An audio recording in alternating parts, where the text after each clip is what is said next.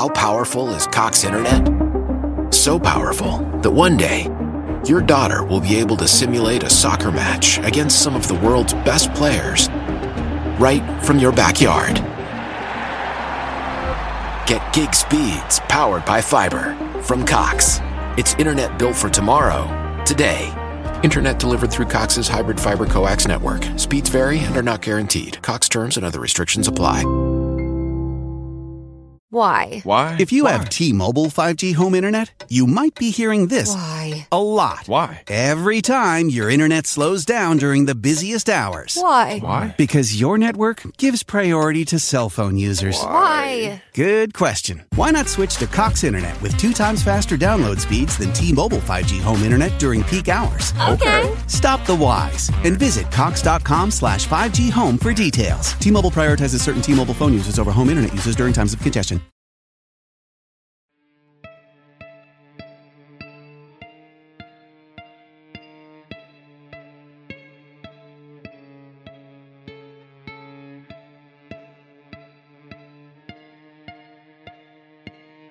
You move into a new apartment. Everything seems just fine until you open up the cabinets to find a loaf of bread with coins scattered around it. You take the bread, you throw it out. That looks gross. You pocket the coins and buy yourself a soda. And that's when the troubles begin. The cabinets start clanking, the dishwasher opens and closes on its own, but the dishes never get done.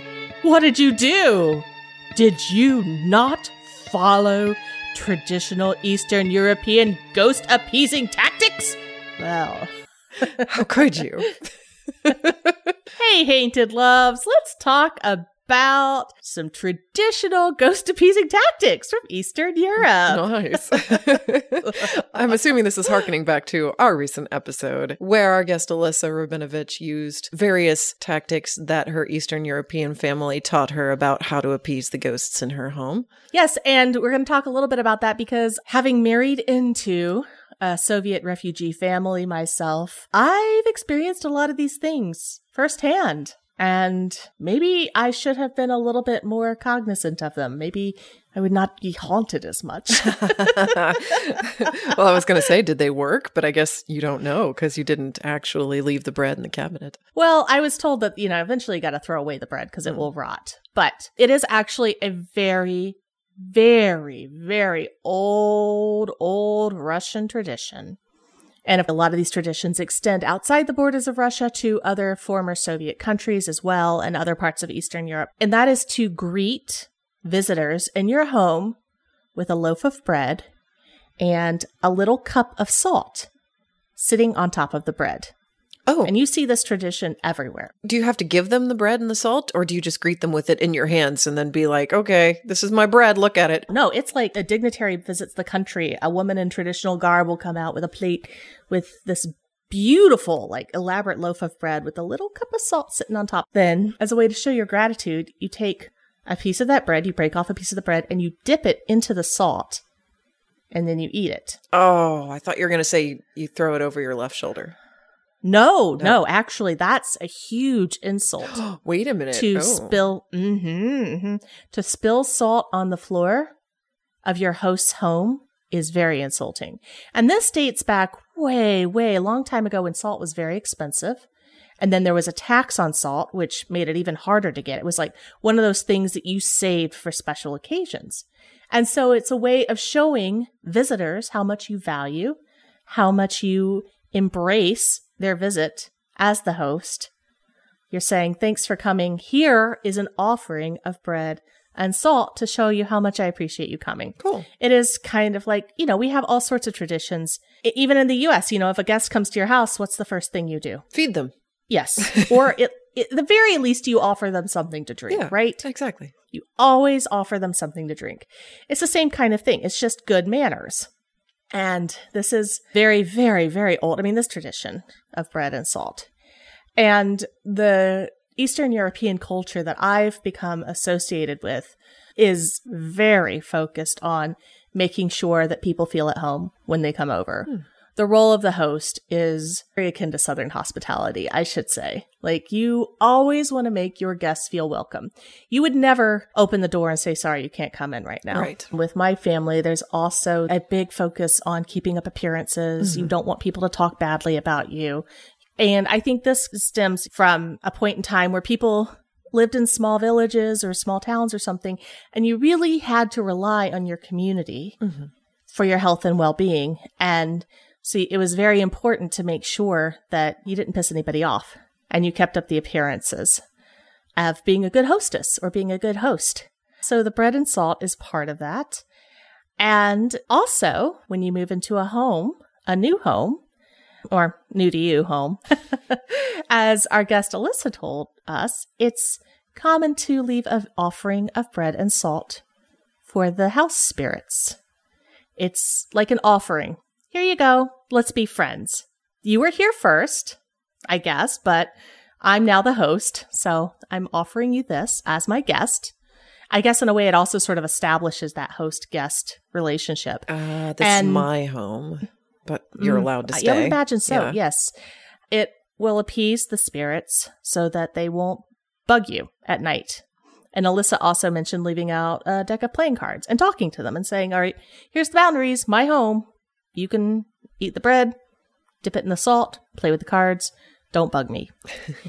my husband and I, when we moved into our first condo together, first thing my mother-in-law did is she showed up with a loaf of bread and she sprinkled some salt on top of it and she put it in the windowsill and she said, Don't throw it away until it rots. Another thing that she did, she does still, is she would put money around the house. And all these things, she just told me it was for good luck.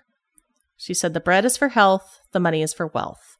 And I don't know if she consciously was doing it because of like an offering to someone or something, or if it was just so it could be that she just saw her family doing it and just did it for luck and it had no actual metaphysical meaning behind it. But I would open a cabinet door and there'd be a dollar bill that would fall on my head. I'd find a dollar bill stuffed into the corner next to the silverware. I'd find them in the couch cushions.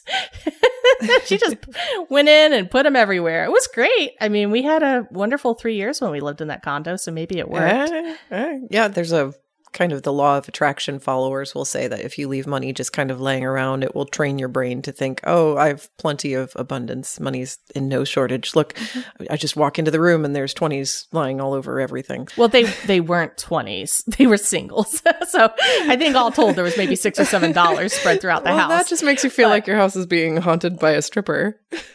Or a drag queen, right? Like, what are all these ones stuffed everywhere? she told me very clearly. She's like, "Do not spend it. Leave it here. Do not spend it." So, when you move out, then you can hoard it up, or do you leave it? I'm not entirely sure. I remember I I would almost say it was well, see, with a mezuzah. A mezuzah is a container that holds a prayer inside of it and it protects your home, it blesses your home. And ideally, you put one on the doorway of every room that somebody would be sleeping in. So all the bedrooms and of course like all the entrances to the home. It's a Jewish tradition and it harkens back to Passover when the angel of death was coming through and killing the firstborn and the mezuzah symbolizes that act of letting God know this is a Jewish household. Protect it. The mezuzah itself, there's some beautiful ones. If you can't get one on every door in your house, at least have one on the very front door. There's a little piece of paper inside that has been blessed by a rabbi that has a prayer on it in Hebrew. You put it on your door frame when you move into a new home. It's angled, so the top of it points towards the door.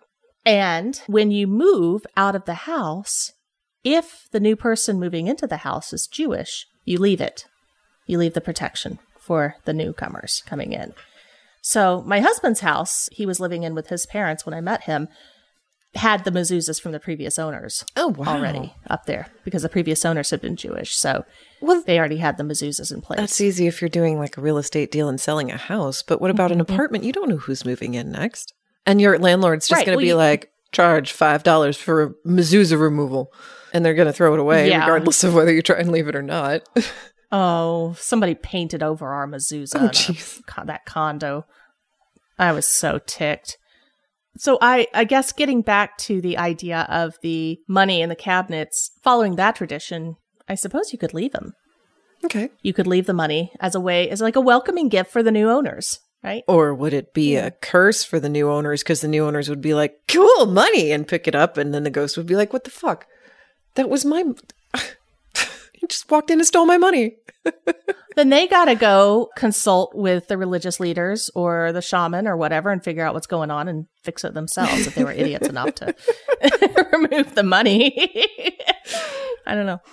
But those are some of the traditions that I experienced with my mother in law. And then also another thing that she likes to do this is also very Eastern European, Turkish, Middle Eastern, all the things is to leave protections against the evil eye all over the house. And it's not just protections that she would leave up. The very common one, which you all have seen, I'm sure, is the Hamsa. It looks like a hand where the pinky and the thumb are the same length. So it's kind of a very symmetrical hand. Sometimes you'll see it with an eye in the palm, or it might have an eye hanging off of the bottom of it. It's silver. It's very elaborate and it's protection against the evil eye. You'll see people wearing them as charms or around their neck. And they just keep appearing around our house. We even have one that has crystals in it, which is interesting. Hmm. People who don't understand the culture being like, oh, look, new agey shit. Let's mush it all no, together. no, no, no, no, no, no. It was purchased from a street vendor in Jerusalem. It was not like new Who agey shit. Bought it, was in like bulk from China. my Shalom Y'all tile that I have that I purchased at a temple in Savannah. It says Shalom Y'all. I saw a street vendor in Jerusalem selling the exact same thing. And I was like, wait, really? Why?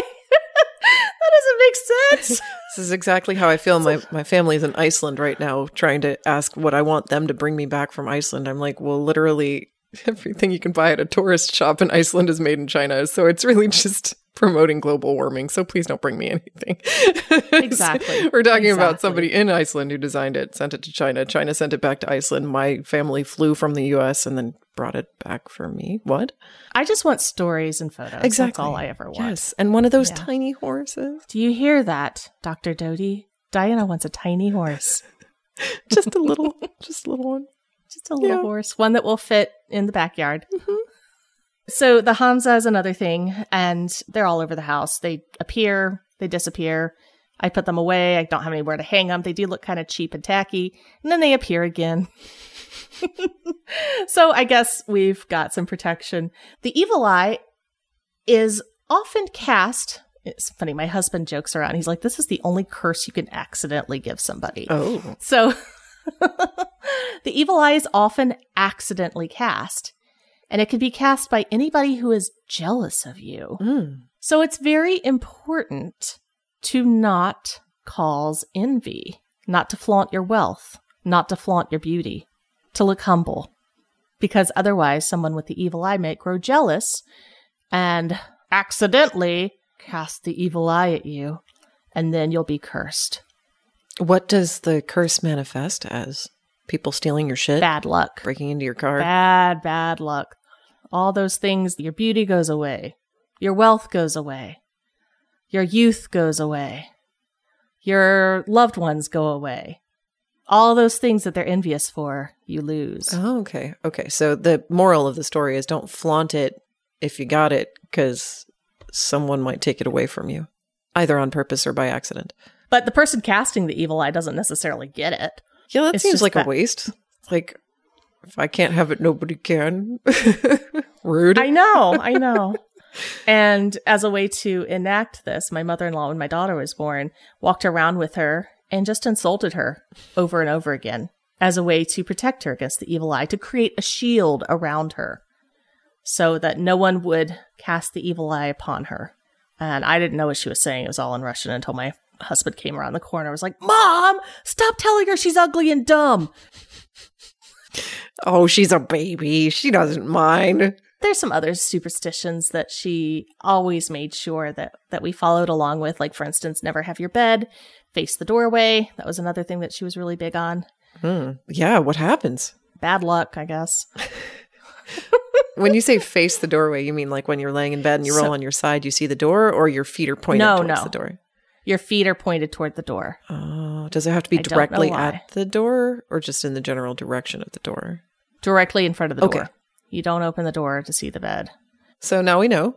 Don't don't point your feet towards the door. I think it's because ghosts might grab your feet. I mean, ghosts grab your feet anyway, even when your feet aren't pointing Yeah. towards the door. So imagine if they were, because we all know ghosts can walk through walls, but they prefer not to. That's why you put it right in front of your house uh, front door so that the ghosts get stuck. So, aside from my own, just what I've experienced with my family, there are some other traditions that are very interesting from Eastern Europe in general, especially more poverty stricken areas, that I think are interesting and they are very similar to some of the things that we have in Western European and Western American culture as well. Oh, For instance, the crossroads. The crossroads are a liminal space, a space where you might encounter something otherworldly. If something bad is happening to you, it's not your own fault. Somebody has put a curse on you. anything bad? Your livestock's dying, you're getting sick, you've befallen some misfortune financially. Yeah, if you suspect that you've been bewitched, you've probably been bewitched. Convenient. And the way to fix this is first of all, you go to a healer, a wise woman, a fortune teller, somebody with the knowledge, with the knowledge, and say, Hey, I think I'm being bewitched. And of course, they're going to want to get paid, right? Mm-hmm. Because you probably traveled a long distance to see them. And so they'll say, Yes, you've been bewitched. And they prescribe for you certain steps you can take to get better, Okay. to make your livestock thrive, all of that. Now, there's very exact things that you might have to do, but a lot of them have to do with hygiene. Because that fortune teller, she's smart, right? She wants to, she wants to have a reputation good, and she knows that if you probably clean out your pigsty with lye and your home, then a lot of that illness is going to go away, Magic of tidying up. Yep. and things are going to start thriving again. A clean house. A clean house is definitely a way to unwitch yourself. And a lot of times there's also the idea that somebody has buried something on your property somewhere that is causing this to befall you. so what do you do? You dig it up. How do you know where it is? You look and look and look. The I don't know. People are poor. I guess their farms weren't that big. Spiritual metal detector. Oh, dowsing. You could dowse, I guess. I don't know. But when you find it, because there's always going to be something buried, right? I mean, it's land. Right. You're going to find a bone somewhere. horseshoe, Or a box or, mm-hmm. yeah, it's, it's usually like a bone or a piece of bread or something. Obviously, this bone was buried by a human with ideas. so when you find it, you have started to break the curse. Oh no, just started? Well, here's the thing. What's going to happen is the person who bewitched you is going to realize it. And they're going to come running to you to try and reestablish that connection. So, as soon as you dig this object up, the first person that you encounter, you have to make sure you don't say a word to them. Completely ignore them, which is actually kind of a big deal when you think about it in a culture where being a good host and putting on appearances is important. Completely ignore them until they finally go away.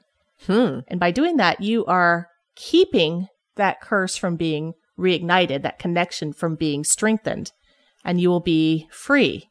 And suddenly everything will get better. Wow. And we're talking about way out in the farm country of Eastern Europe. You might be like days before the first person comes onto your land. Yeah, I guess it just depends on your community and that kind of thing. So, just some things to try if you uh, if you think you're being witched or haunted or well cursed. I was talking to my husband about this before I got on here. I told him about Alyssa's story and keeping the the ghosts occupied and how the ghost would lock her out of her bathroom in their like old house in in Russia. And he said, "Oh, that sounds so Russian." And I was like, "What do you mean?" He said, Russians are such pranksters. Like anybody to to play the first joke. He's like, it's always a Russian. I was like, I never thought of that. and he's like, okay, well, I only know like Americanized Russians, but he's like, it just seems that that Russians are always the ones that are like pulling the pranks, doing the jokes. And I've heard some stories from my father-in-law of pranks that his buddies used to pull on him. and stuff. You know what? The one he talks about the most is while he was sound asleep, they pulled him out into the snow in Siberia in his sleeping bag and just left him there overnight. So he woke up and he didn't realize it until he woke up and he was out in the snow. Like, haha, that's so funny. Haha. you didn't die, so it was funny. yeah. yeah. wow. There's a cultural thing too. I mean, even in the American Midwest, northern Midwest, that's very, very, very horrible winters, you see people giving each other the piss all the time as a form of love and mm-hmm. expression. And you go to the South where it's nice and warm and sunny and we have sunshine. We don't have horrible winters. And we're all like, oh no, be nice to me. I think it has to do with how how terrifying it gets in those dark winter months, don't you? Yeah. You got to find a way to keep yourself occupied, right? Well, and also you just got to thicken up your friends and family. That's like mm-hmm. your obligation is like toughen up that skin, drag them out into the mm-hmm. cold and let them sleep outside. It's hilarious. It's not so hilarious in Georgia, but it's hilarious in like Wisconsin. Yeah. You know, Right. So, anyway, that's a handful of traditions. So, next time you have a ghost or a spirit or some bad luck in your house, and you hear the ghost speaking in Russian or Czech or Hungarian na Bulgarski. or Romanian, maybe consider trying some of these tactics. Give them a pretzel and See if tell them they're ugly, basically. Well, no, you, I'm just trying to truncate yeah, here. just Yeah. okay. That's a that's an interesting truncation. Don't do what Diana said. Give him a loaf of bread and a bowl of salt and some playing cards. Fair. All right, I'll try that so that I don't have a spooky day.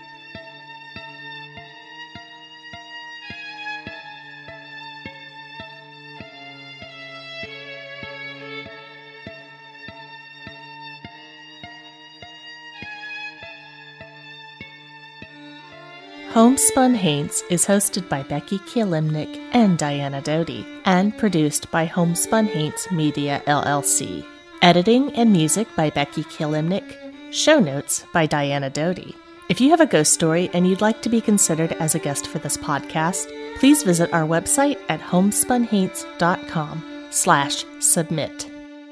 A nature trail is more than a path. It's a place for laughter, self-reflection, and a breath of fresh air. All Trails Plus helps you plan your next hike so you can relax and enjoy the journey. Discover new trails near you with the Distance Away feature and get immersive trail previews and offline maps so you can take those exciting first steps with confidence. Get outside today with three free months of All Trails Plus. Just use code podcast23 at alltrails.com slash podcast. That's three months free at alltrails.com slash podcast with code podcast23. Whether you want a laid back trail to hit with friends or you're planning something more adventurous, All Trails Plus is your guide to making the most of your time outdoors. Get outside today with three free months of All Trails Plus with code podcast23 at alltrails.com slash podcast.